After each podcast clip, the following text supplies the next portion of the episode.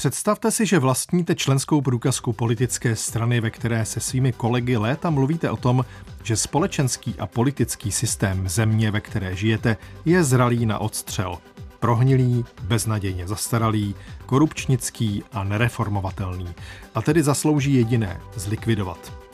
Zatím na to nemáte sílu, ale chystáte se pečlivě a dlouhodobě. Je vám jedno, jestli jako politická strana fungujete legálně nebo ne, protože vaším cílem je revoluce a ta přece jednou přijde. Jenomže pak zjistíte, že nejste jediní, kdo navrtává takzvané buržoazní demokracii v podpalubí díry a připravuje nálože, aby to jednou bouchlo. Kromě vás to dělá ještě někdo jiný, v tu chvíli mnohem silnější. Někdo, o kom víte, že až přijde k moci, nebude šetřit ani vás. Téma plus.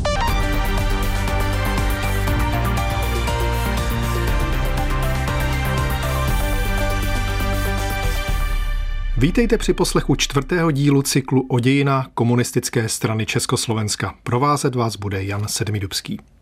Jak vypadala politická ilegalita za první republiky a jak potom za protektorátu? U toho možná stojí za to se zastavit.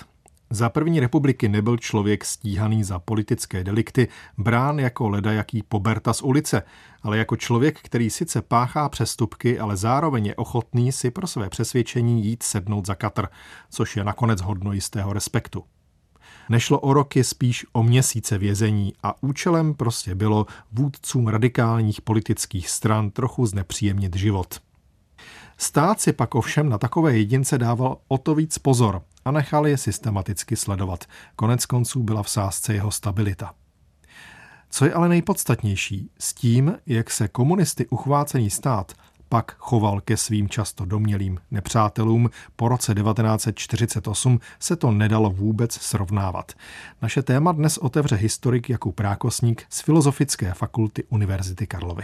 Přestože tedy v těch třicátých letech řadu komunistů uvidíme ve vězení a část vůdců musí emigrovat před hrozbou vězení v roce devatenáct set třicet čtyři do zahraničí, tak přece jenom oni si to potom později budou i ti sami komunisté uvědomovat v padesátých, šedesátých letech, že být politickým za první republiky bylo něco dost odlišného, než být politickým v padesátých letech. Jo? Za toho Rakouska, za první republiky, za prvé ti političtí měli privilegované postavení a podstatně lepší zacházení než ti ostatní vězni a navíc pro ně, ale to platí už i pro české nacionalisty v devatenáctém století. Jo. Prostě staročechy, mladočechy, to jako aby člověk získal legitimitu, že to opravdu myslí vážně, tak musel být chvíli v kriminále pár týdnů. Jo. A tohle platí mezi těma komunistama, že jim to dodává vlastně ohromnou legitimitu mezi těmi svými spolustraníky, takže oni v jisté míře, byť to zní paradoxně, jsou rádi, že můžou chvíli v tom kriminálu být, protože pak jsou opravdovější.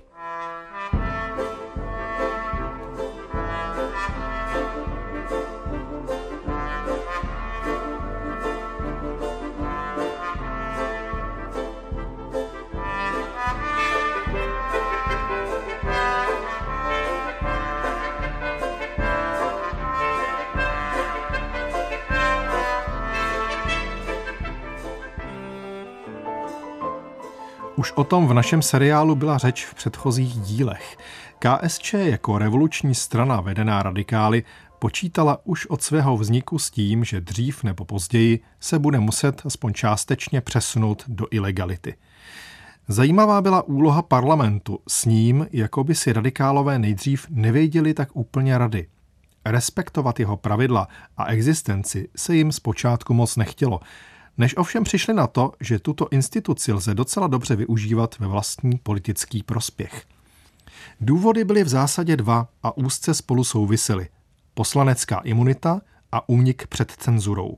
Slovo má historik Bohumil Melichar z Ústavu pro studium totalitních režimů.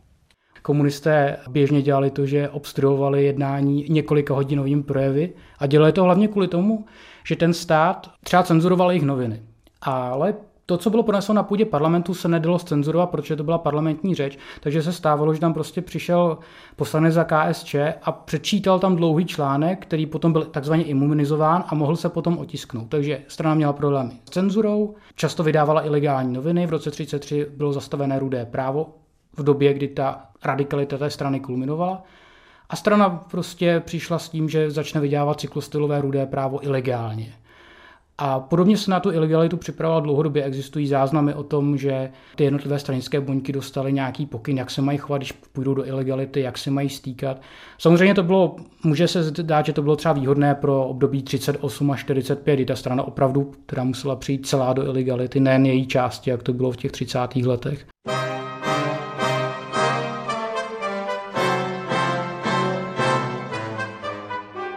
Pro stát nebyl odchod K S Č do ilegality nijak příjemnou představou. Bylo snadné si domyslet, že se tím z komunistických předáků s vysokou pravděpodobností vyrobí mučedníci a stranu to ještě víc zradikalizuje. Proto ačkoliv se o zákazu komunistů za první republiky dost přemýšlelo, v praxi k němu nikdy nedošlo. Na druhou stranu, když počátkem třicátých let K S Č ve vztahu k státu přitvrdila, přišly i adekvátní reakce cenzury. V padesátých letech pak aspoň bylo na co vzpomínat, když natáčel své vzpomínky bývalý vedoucí redaktor Rudého práva Bohuslav Novotný, neshledával na tiskové svobodě meziválečného Československa nic zvlášť pozitivního. Prozatímní československé vlády za hranicemi roku tisíc devět set sedmnáct a tisíc devět set osmnáct vydali sice nám pro potěšení slavné závazky v pařížském manifestu a washingtonské deklaraci, že ve svobodné republice Československé bude úplná svoboda tisku a slova pro všechny občany, ale obě slavná prohlášení se rozpadla v úplný dým a po slibovaných svobodách nezbylo ani památky. Články o korupcích, líhové, benzínové, cukerní a tak dále byly vždy značně vybrány cenzurovou tuškou. Cenzuře propadly ale i četné jiné stati. Cenzura sebrala u nás citáty z Havlíčkových epigramů, ze světové postily mistra Jana Husy, ba i citovanou část řeči pronesenou profesorem T G Masarykem v krajanském českém spolku v Ženevě dne šestého července roku tisíc devět set patnáct.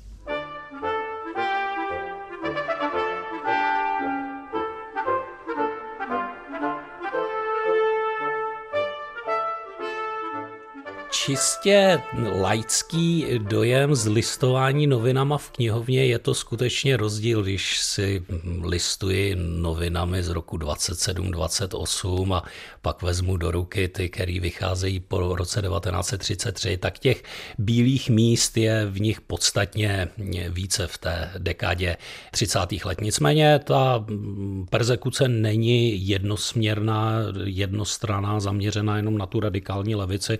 Tohle prostě postihuje i konzervativní listy a takové ty radikálnější národně demokratické, ty extrémně nacionalistické plátky, ty jsou tím prostě postiženy v nemenší míře než to Rudé právo a související tiskoviny. A v té rovině legislativní je to také vidět, tam je právě zlomovým rokem devatenáct set třicet tři, kdy třeba Zdeněk Kárník hovoří o posunu k autoritativní demokracii, kdy vlastně po té zkušenosti úspěchu Hitlera v Německu začne vzrůstat poptávka, zároveň ochota těch politických elit tu demokracii přitvrdit, aby náhodou tedy to Československo nenabralo podobné směřování jako to Německo nebo další státy, že ono prostě během těch dvacátých třicátých let velké množství demokratických režimů zanikne v té Evropě.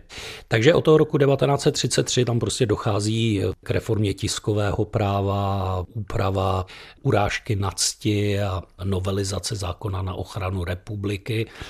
Dochází k velkým legislativním změnám ve směru k té autoritativní demokracii a týká se to tedy i té cenzury, ať už přímo nebo nepřímo.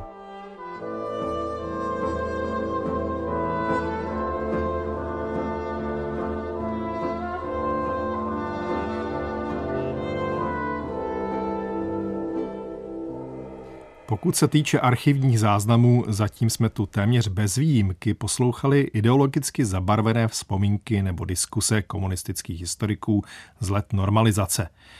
Teď ale následuje záznam, který stojí za pozornost ze zcela jiných důvodů. zachycuje rovněž vzpomínky předválečného straníka a přesto je pozoruhodně objektivní a se značnou sebereflexí. Pochází z pořadu, který byl natočen tak říkajíc na poslední chvíli v lednu devatenáct set šedesát devět. Protagonistou je plukovník Československé armády Antonín Svoboda. Vrací se přesně k době, která nás zajímá, totiž před rok devatenáct set třicet pět, ještě před obrat Kominterny ve věci Lidové fronty. Leta krize, no tak třicátý druhý rok a později se u nás v Československu hodnotí jako příchod fašistické diktatury, ačkoliv se jednalo o normální buržoazní demokracii, ve které se projeví samozřejmě různé boje různých klik.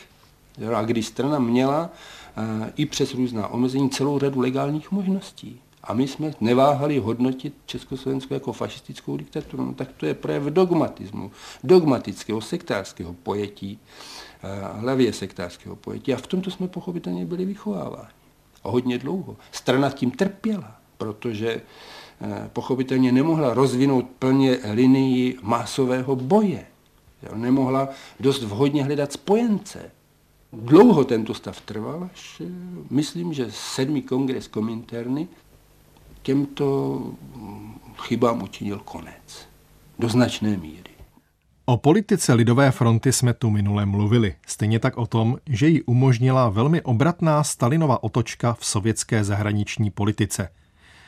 Vstřícnější postoj československé politické reprezentace k Sovětskému svazu v tomto procesu nehrál vůbec podružnou roli.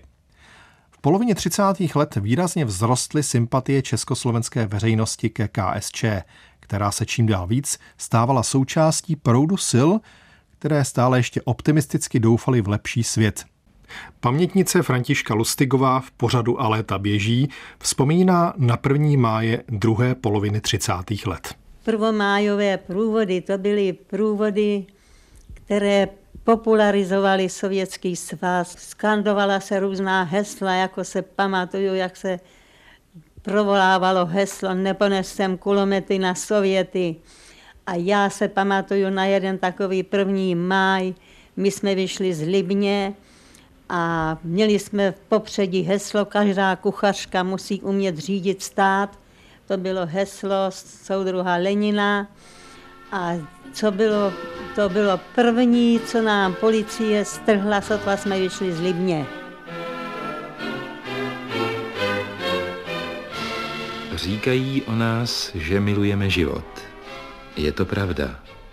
Proto neváháme kdykoliv nasadit život vlastní, abychom prorazili a uvolnili cestu životu svobodnému, plnému a radostnému.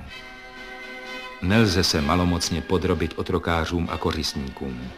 Proto komunisté nešetří sil ani obětí v boji za skutečný, vpravdě lidský život.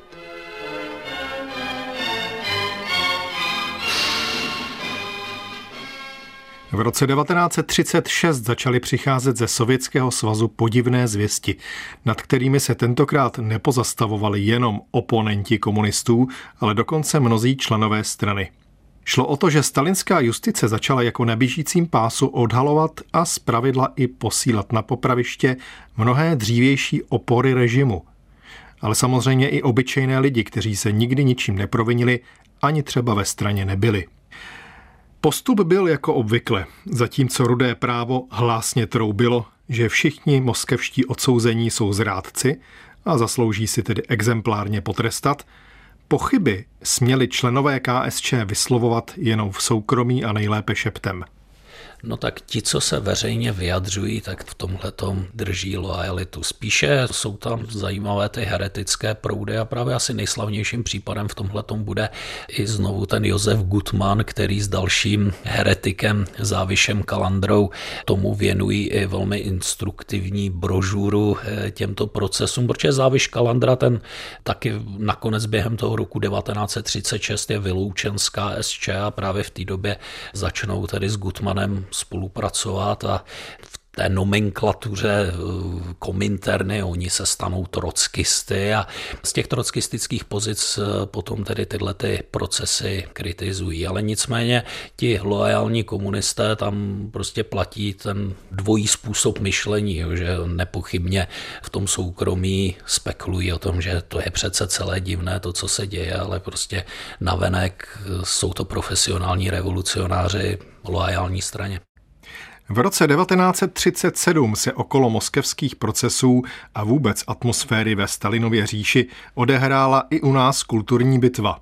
V knize nazvané Návrat ze Sovětského svazu se francouzský spisovatel André Gide vyrovnal se sovětskou současností kriticky, což v té době nebylo vůbec u západních intelektuálů obvyklé. Český levicový bard, básník S K Neumann, se ocitl při četbě Židova textu natolik u vytržení, že jako reakci sepsal text s názvem Antižid aneb Optimismus bez pověr a iluzí. Že se podle Žida cítí ve Stalinově říši někteří lidé nesvobodně, na tom, jak říká Neumann, opravdu nesejde. André Gide se s despektem diví, že v Sovětském svazu i lidé velmi vzdělaní věří, že byli osvobozeni a že jsou svobodní. Barvoslepí si mate liberalismus s nejčistší barvou pravé svobody. Kdo se cítí v Sovětském svazu nesvobodný? Žalostné trosky vyžíračů. Čert je vem. Byl podán důkaz, že to bez nich jde na světě tisíckrát lépe.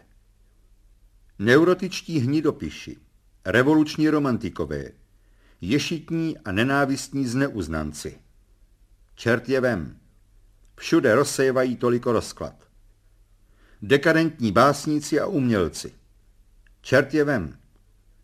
Socialismus potřebuje zdravé, silné, statečné lidi, ne ufňukané zbabělce, ne ješitné tatrmany, ne sexuální psychopaty. To všechno jsou zbytky minulosti. Mladé generace se přes ně přelíjí jako jarní vody.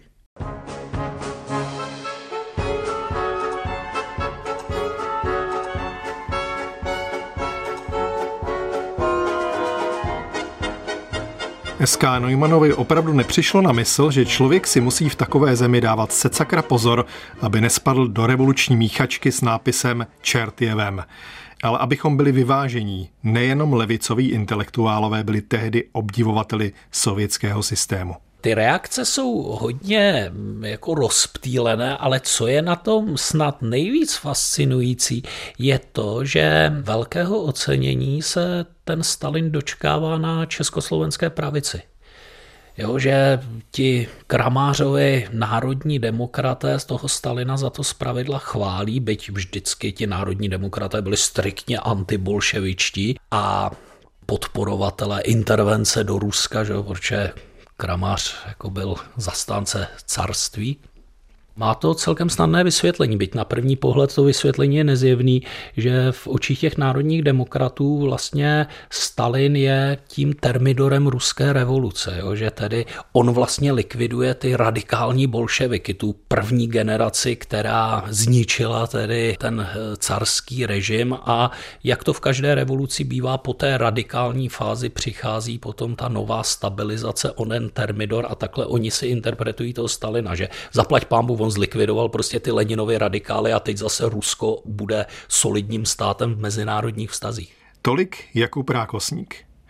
Postoj k Sovětskému svazu a stalinismu v té době už silně ovlivňovala situace v Evropě a hrozba německého nacismu. Mělo se za to, že pokud nebudeme podporovat Stalina se vším, co k němu patří, podvracíme jednotu antifašistické fronty a tím vlastně podporujeme nacismus. Tudíž výsledek této úvahy raději komunismus než nacismus. Tomu se říká mít na vybranou. Přitom je nutné říct, že si Sovětský svaz i českoslovenští komunisté v roce devatenáct set třicet sedm dobyli slušné renomé svým angažmá ve španělské občanské válce. A touto akcí žila celá strana. V sedmdesátých letech na to v rozhlasovém pořadu A léta běží vzpomínal komunistický funkcionář z Kladna František Šikola. Hned na to začal boj ve Španělsku. Z Kladenska tam jelo mnoho do, dobrovolníků. A naše ženy zejména v komisích družstevnic ve Včele, i hned se zapojili do pomoci těmto brigádníkům ve Španělsku, interbrigádistům. Sou, soustředovali kroužky pletařský, provedli sbírky mezi dělnictvem, za sbírky nakoupili bavlnu, vlnu a pletli svetry, pletli ponožky a tak dále. To prostě věci, teplý věci pro španělské dobrovolníky. No a přitom tyto kroužky, které zpravidla se konaly buď v hostinci nebo v prodejnách, tak vedle pletení, vedle promítnutí některých těch denních událostí, byly také takovou formou školení.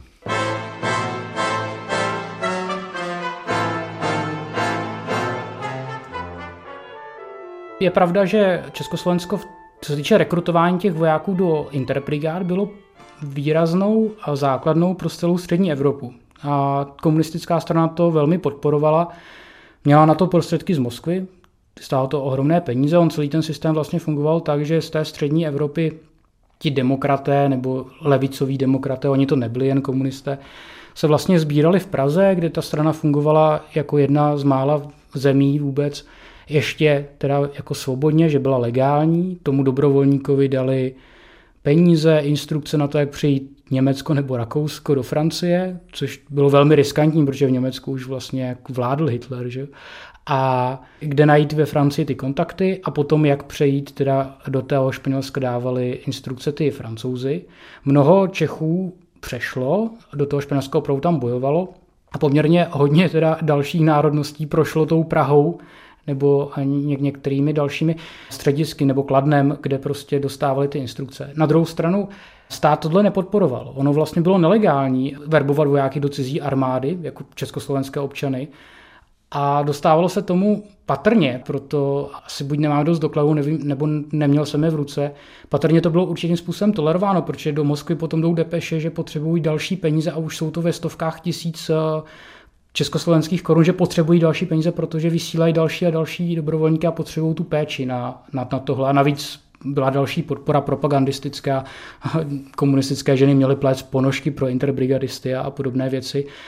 A ten boj proti fašismu získával určitou lidovou podporu v tom, tom státě. Říká historik Bohumil Melichar.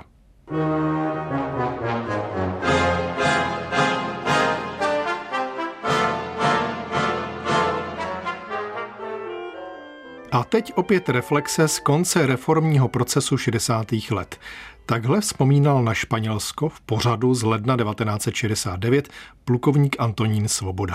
Když ke mně přišel můj bývalý spolupracovník a potom tajemník strany Karel Elznic, který padl za okupaci a řekl mi, že mě jako strana vyzývá, abych šel do Španělska, takže jsem si plně uvědomoval a zcela nepokrytě řeknu, že jsem si plně uvědomoval všechna rizika, protože jsem pouhý člověk, tak jsem i viděl ty těžké stránky tohoto a vážil jsem. Ale pak jsem si řekl, že jsem komunista, že komunisté nemají právo ustupovat před úkoly, když toho ideály, které zastá, které hájíme, vyžadují.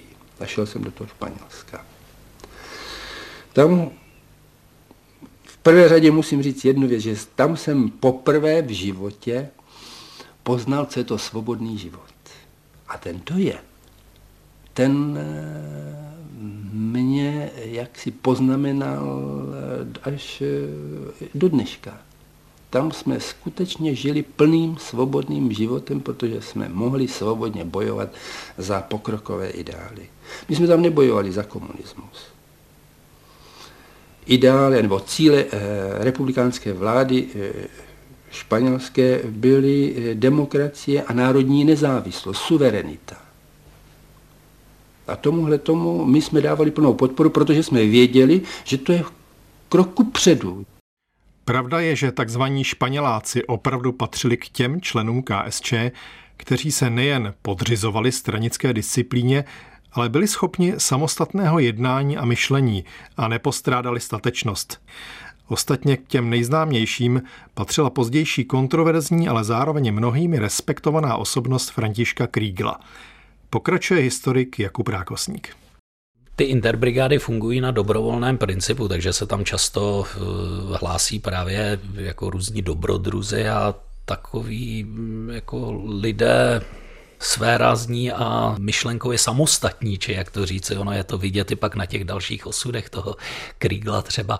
Nicméně ze systémového hlediska ta španělská občanská válka komunistů musela spíše vyhovovat, protože jim usnadňovala tu taktiku lidové fronty. Za prvé chvíli ta španělská republika je ovládána i koalicí lidové fronty, takže mohou poukazovat na to, podívejte se, vždyť ono to jde, to není žádná utopická myšlenka, a za druhé ty různé pomocné organizace na podporu španělské republiky a interbrigadistů, z nichž nejslavnější je Výbor pro pomoc demokratickému Španělsku, tak jim usnadňuje akceschopnost v tom československém prostoru, že pomocí takovýchto organizací oni mohou velmi snadno tedy spolupracovat na té bázi lidové fronty s těmi ostatními pokrokovými silami, jak, jak jim říkali, takže tím se jim dobře daří vystupovat z té izolace, ve které se nacházeli na přelomu dvacátých a třicátých let. No pak byla ta částečná mobilizace v květnu třicet osm a v té době já byl předsedou okresního dělnického tělovýchovného svazu, tak jsme šli k okresnímu hejtmanovi Šilhánovi a dali jsme mu k dispozici všechno naše členstvo, aby ho použil pro obranu republiky. No byly na hejtmanství rozpaky, protože vedle nás tam přišly Rudý hvězdy, přišli tam Spartakoví skautí práce, šli jsme společně prostě. Byly velký rozpaky, protože Sokol se ne, nehlásil, nehlásil se Oral, lidová organizace tělocvičná. No a najednou tady rozběžci republiky, jak nám říkali, jsou mezi prvními, kteří se hlásí k obraně republiky. No hejtman nás vypoklonkoval, to je pravda, ujistil nás děkem, no ale k dalším akcím nedošlo, až potom došlo ke Mnichovu, kde hned po Mnichovu v říjnu třicet osm jsme měli první takový poloilegální aktiv po zastavení činnosti strany, na kterým nám naposled promluvil soudruh Šverma.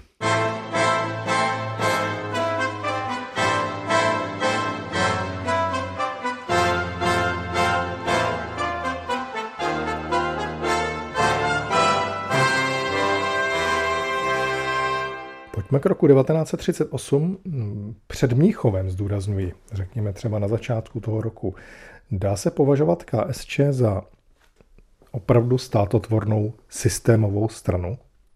Ne. Vždycky při rozumění téhleté situaci v druhé polovině třicátých let jsem se přidržoval vidění, které prezentoval můj mentor z doktorandských časů, pan profesor Zdeněk Kárník, a on tu druhou polovinu třicátých let interpretoval jako velký oblouk K S Č na cestě k moci. Jo, a tím chtěl říct to, že tedy v té polovině třicátých let si komunisté řekli, no hele, my tu revoluci nezvládneme zorganizovat, na to jsme příliš slabí. No tak tu diktaturu proletariátu se k ní prostě dostaneme jinou cestou, a tou jinou cestou je lidová fronta. Čili když chceme rozumět těm komunistům, musíme vždycky rozlišovat, a oni to důsledně rozlišovali, strategii a taktiku. Strategie je u nich pořád stejná, oni chtějí vytvořit diktaturu proletariátu.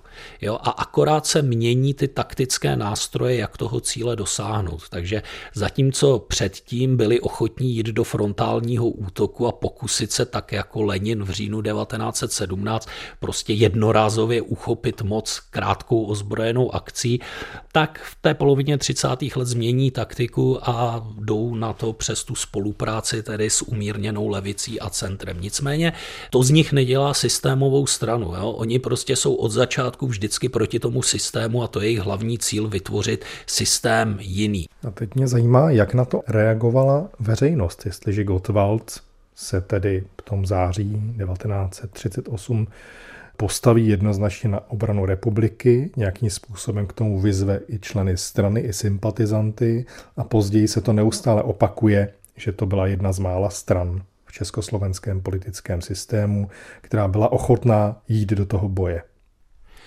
dnešní historiografie je k tomu třicátému osmému roku spíše kritická právem, a to z toho důvodu, že je to jako v tomhle smyslu geniální Stalinova diplomatická hra. Jo, a ti komunisté jsou tam jenom jeho figurkou na poli světové politiky a tohle ten Stalin dokázal krásně uhrát, že přestože reálně jako dost těžko tomu Československu mohl pomoci, tak vytvořil tento dojem, že on to rozhodně myslí upřímně a okamžitě by šel do války, protože dobře odhadl tedy nálady těch ostatních velmocí a tohle tomu vyšlo skvěle. A ti komunisté potom z toho mohli těžit i po válce jako důslední obránci samostatní ostatné republiky.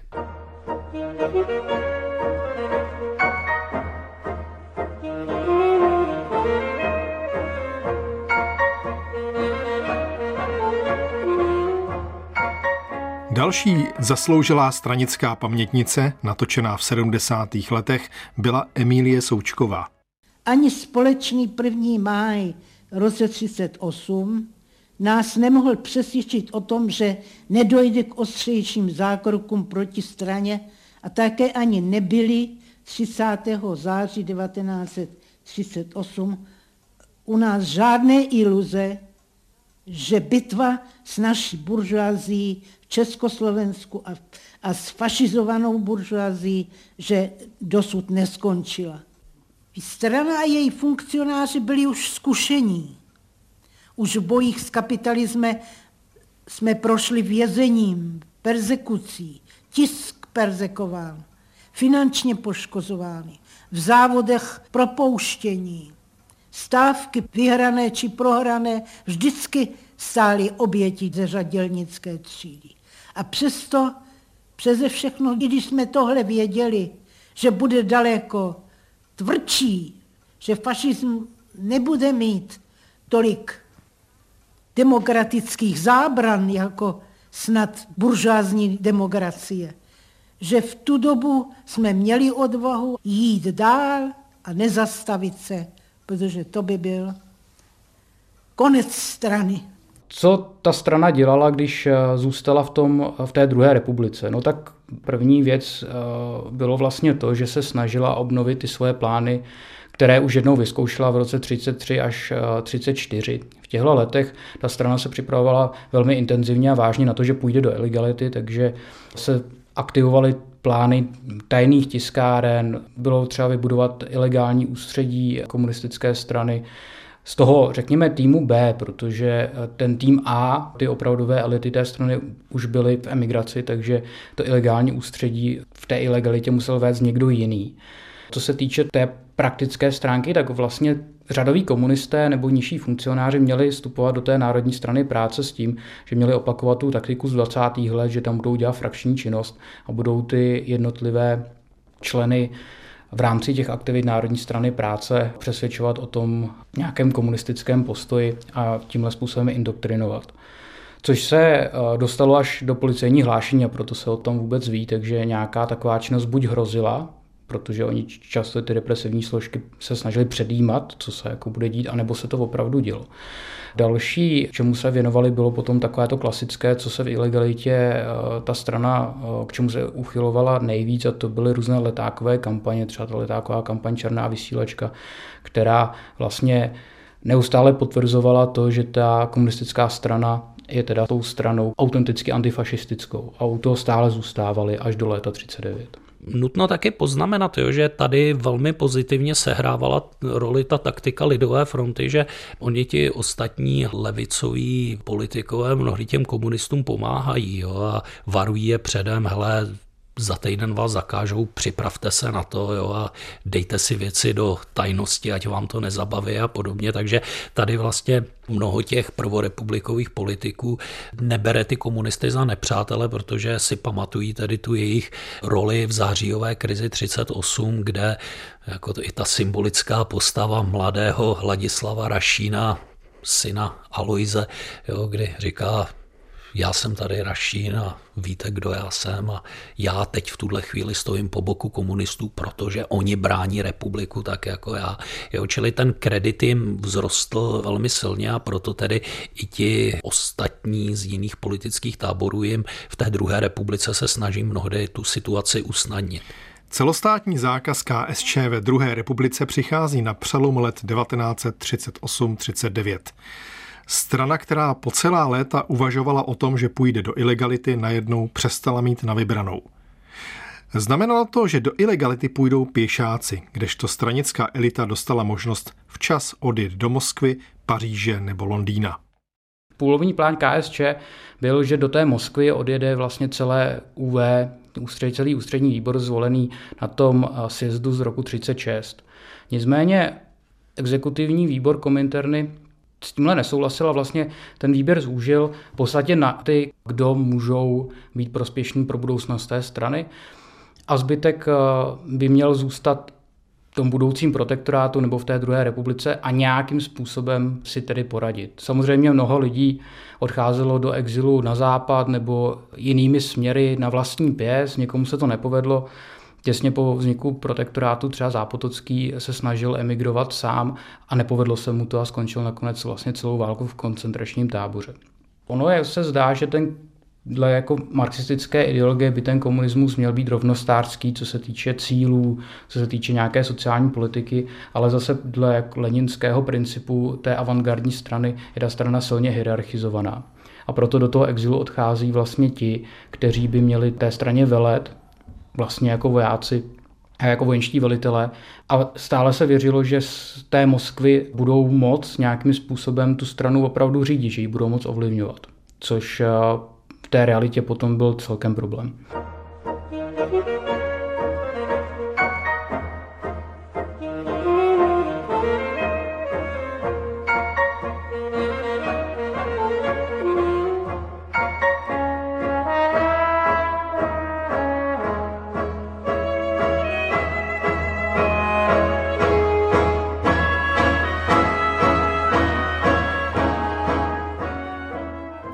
Pod pojmem Ústřední výbor komunistické strany si pamětníci vybaví stovky delegátů tleskajících někde v sále projevu generálního tajemníka. Jenže to je obraz sedmdesátých nebo osmdesátých let. Za války to vypadalo podstatně jinak. Lidé sdružení v takzvaných ilegálních ÚV pracovali zpravidla ve skupině čtyř, pěti či osmi a při ilegální práci se většinou snažili dodržovat konspirační způsoby komunikace.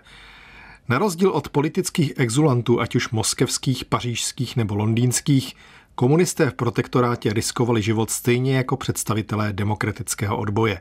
Prekérní situace pro ty členy K S Č, kteří zůstali v druhé republice a později v protektorátu, ale nastala s koncem srpna devatenáct třicet devět. Došlo k situaci, která se může člověku, který se vyloženě nezajímá o dějin druhé světové války, zdát jako totálně bizarní po tom, co jsou vlastně ty, ty highlighty v tom našem historickém přemýšlení, jako je bitva u Stalingradu nebo ostatní jako dějiště východní fronty té opravdu brutální vyhlazovací války na Ukrajině a, a u Kurska a tak dále. Ale v roce třicet devět došlo k podpisu diplomatické dohody o vlastně neútočení a rozdělení Polska mezi nacistické Německo a Sovětský svaz.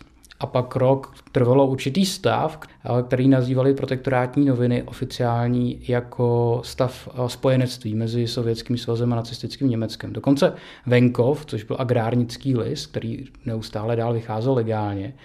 A to, byl, to byly opravdu noviny, které na Sovětském svazu nenechaly nic suchou po celou tu dobu od toho roku devatenáct sedmnáct až do tohohle léta třicet devět. Tyhle noviny píšou o skvělém spojenectví Sovětů s nacisty, s tou třetí říší, kdy proudí ze Sovětského svazu mnoho surovin a naopak do Sovětského svazu proudí technologie na výstavbu místního průmyslu a vlastně v tom vidí jako budoucnost. A několikrát vyšly články o tom, že ta válka mezi Sovětským svazem a třetí říší je vyloučená. A komunisté dostali instrukci o tom, že tedy mají znovu místo té národní linky, která souvisela s něčím, jako budeme ochraňovat národní demokracii ve Francii nebo v Československu proti nacismu, měli přijít opravdu zpátky na tu třídní svoji pozici s tím, že i pro dělnictvo nikdy žádná válka nebyla moc výhodnou, vždycky toho velmi trpělo. A jsme vlastně pacifisté, což znamená, že my do války nepůjdeme a budeme vlastně bojkotovat tu válku. Což teda samo pro Němce mohlo být nepříjemné, pokud by se tak opravdu ty komunisté tady chovali, protože bojkotovat válku znamenalo bojkotovat třeba výrobu v plzeňských škodových závodech, což je vlastně problém. Na druhou stranu ty komunisté v Československu z toho byli totálně zmatení. Nejlaskavější interpretace paktu Molotov-Ribbentrop tvrdí, že šlo o to získat čas na zápas s Hitlerem. I pokud tomu tak bylo, nelze ale tvrdit, že toto období zůstalo bez vlivu na komunistickou ochotu bojovat s nacisty. Mnozí opět nechápali, co v Moskvě vymysleli. Naštěstí přibývalo těch, kdo se hodlali aktualizované a z hlediska porobených Čechů doslova surové strategii vzepřít. Ke komunistickým heretikům se po podpisu paktu přiřadil po Josefu Guttmannovi a Záviši Kandrovi další významný intelektuál – Vladimír Clementis. Mimochodem Guttmann v roce devatenáct set třicet osm prozíravě emigroval nikoli do Moskvy, ale až do Spojených států. Clementis, který se ocitl v Paříži a po válce se vrátí do Československa, bude zjevně i za svůj postoj ke Stalinově smlouvě s Hitlerem poslán v rámci stranické pomsty na popraviště. Ale vraťme se do roku devatenáct set třicet devět. Dovolím si říci, z těch pramenů, co víme, povytáhli obočí patrně asi všichni. Jo, ale teď jde o ty reakce, nakolik jsou otevřené. Je to zase analogický případ jako k tomu Josefu Guttmannovi, jo, že když Josef Guttmann na začátku nebo v první třetině třicátých let kritizuje taktiku Kominterny, no tak to kritizovali kdekteří komunisté, ale činili tak mezi sebou.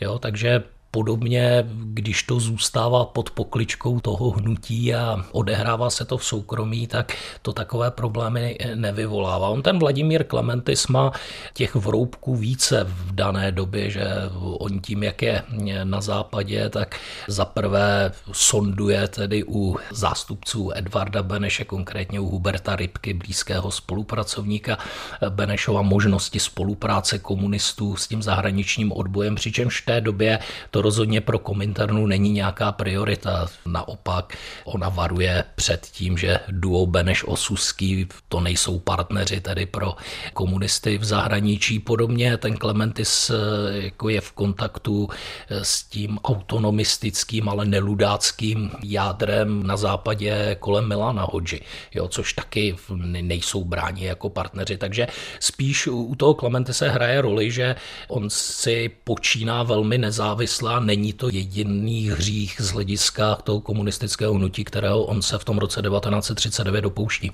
Jak tedy vypadal komunistický odboj od srpna devatenáct set třicet devět do června devatenáct set čtyřicet jedna, kdy Hitler svého smluvního partnera napadl a tím teprve začala pro národy Sovětského svazu velká vlastenecká válka? No, tam je otázka toho, o jaké době se bavíme v tom protektorátu. Pokud se bavíme o době od léta třicet devět do léta čtyřicet jedna, tak ten komunistický odboj sám byl, řekněme, spící. Oni nějakou činnost samozřejmě vytvářeli, ale rozhodně nebyl nebezpečný. Ale zase na druhou stranu je jako realitou to, že byl neustále sledovaný, to Gestapo tomu věnovalo pozornost, ne že ne. A po patnáctého března třicet devět, kdy tedy ještě jsme předtím paktem Molotov a Ribbentrop, tak komunisté jako takoví byli považováni i v říši za jedno z největších nebezpečí, hlavně za jedno z největšího ideologického protivníka, kdy byli ještě před převzetím moci jako opravdu ochotní, jako jedni z mála se jim postavit těm nacistům opravdu s násilím, se zbraní v ruce v různých pouličních potyčkách a byli dobře organizovaní. A proto byli jako jednak určitou dost reálnou hrozbou pro ten režim a jednak byli vůbec schopní začít něco ilegálního dělat, protože všechny ty ostatní strany a ty odbojové ústředí vlastně, i včetně toho, co se týče, co zbylo jako z armády a z důstojnictva, tak se museli tu ilegalitu učit, museli si vytyčit nějaké pracovní postupy v té ilegalitě, jak se budou chovat. A to komunisté všechno na, na tohle měli být připraveni. Byla to jednak jejich výhoda i nevýhoda zároveň, protože zase něco už ta prvorepubliková policie o těch jejich postupech v ilegalitě věděla. a dlouhodobě sledovala, proto těsně po tom, co patnáctého třetího třicet devět vsadilo zbytek těch českých zemí Wehrmacht, tak i hned začíná akce, která se vžila spíš, než by to byl pojem z pramenů, do historického výzkumu jako akce Gitter mříže, kde bylo začeno na čtyři tisíce lidí a dvě nejdůležitější obvinění vůči těm lidem byla buď komunistická činnost, kam se ale počítala veškerá levice jako marxisté, a pak to byla tedy špionáž a padělání dokumentů a toho všeho se tedy ty komunisté měli v ilegalitě opravdu dopouštět a šli adresně, šedesát procent minimálně těch zatčených byli, byli komunisté. Jo, šli adresně po těch lidech, část jich byla propuštěna, část teda potom skončila i hned někde v koncentračních táborech.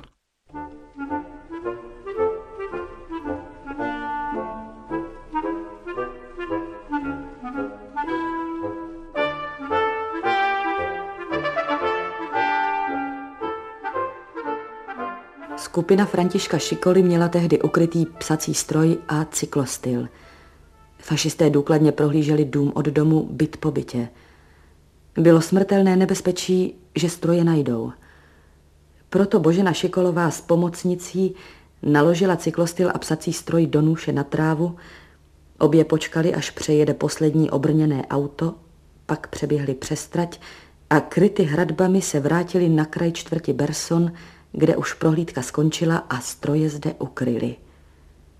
Ještě téže noci a druhý den vyšly letáky, v nichž skupina soudruha Šikoly dávala obyvatelům Kladna pokyny pro další postup v podmínkách stanného práva.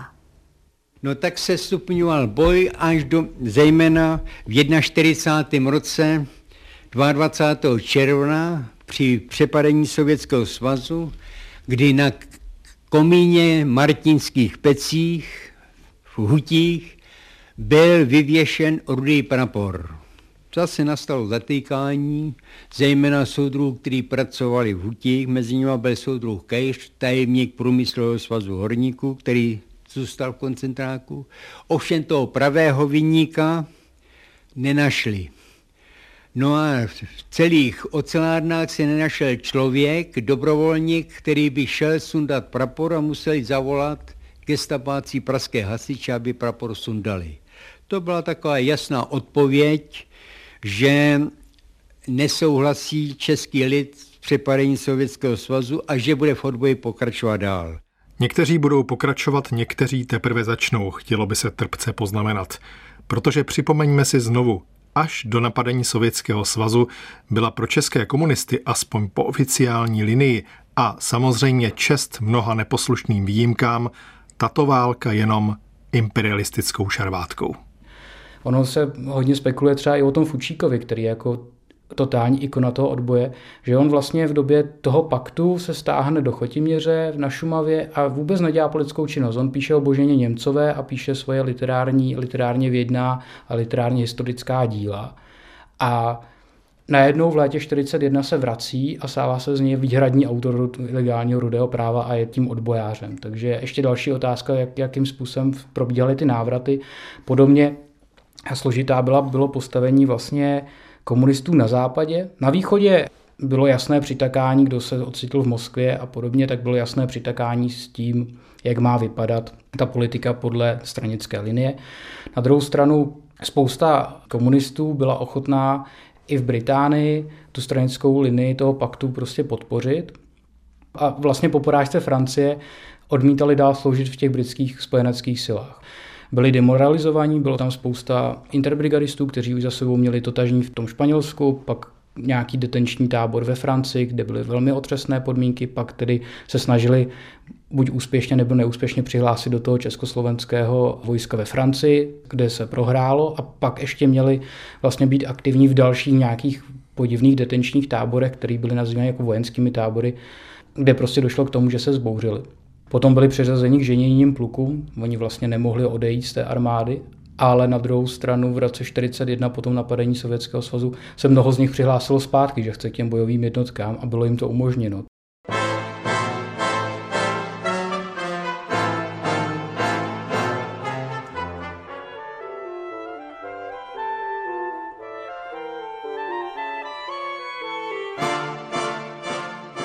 Stojí za to si zapamatovat, co zaznělo i v jednom z oslavných pořadů o válečné historii K S Č ze sedmdesátých let minulého století. Je důležité poslouchat pozorně, dikci i obsah. Kdo měl oči, uši, rozum a paměť, musel přes veškeré odbojové úsilí komunistů poznat, že jim jde nejen o to, aby národ byl osvobozen od nacistické okupace, ale také, aby byl připraven předat moc jim, komunistům. Kdo se nezapojí podle našich představ, ten bude odstraněn. Jinými slovy, nikdo nebude vyřazen, kdo se nevyřadí sám. Ale kdo rozhodne o vyřazených? Komunistům se podařilo v polovině roku devatenáct set čtyřicet dva vytvořit v českých zemích a na Slovensku ústřední národně revoluční výbor, který byl prvním pokusem o sjednocení celého odboje na základě Národní fronty. V provolání Českého ústředního národně revolučního výboru se uvádí: musíme organizovat nejen boj za svobodu, ale i příští život osvobozeného národa. Je věcí každého národa, v jakém řádu bude chtít žít. Je tedy věcí našeho národa, jak si sám svůj příští život uspořádá. Nikdo nebude vyřazen ze spolurozhodování, kdo se nevyřadí sám. Nikdo také, komu jde o zájmy národa a nikoli jen o vlastní obohacování, nemusí se bát toho, jak si národ uspořádá své budoucí bytí. Každý bude mít takovou účast v rozhodování o budoucnosti svobodného státu, jaká bude jeho účast v boji za svobodu národa. Spojení společnými zájmy ve společném boji, společně budeme budovat i nový spravedlivý řád své země.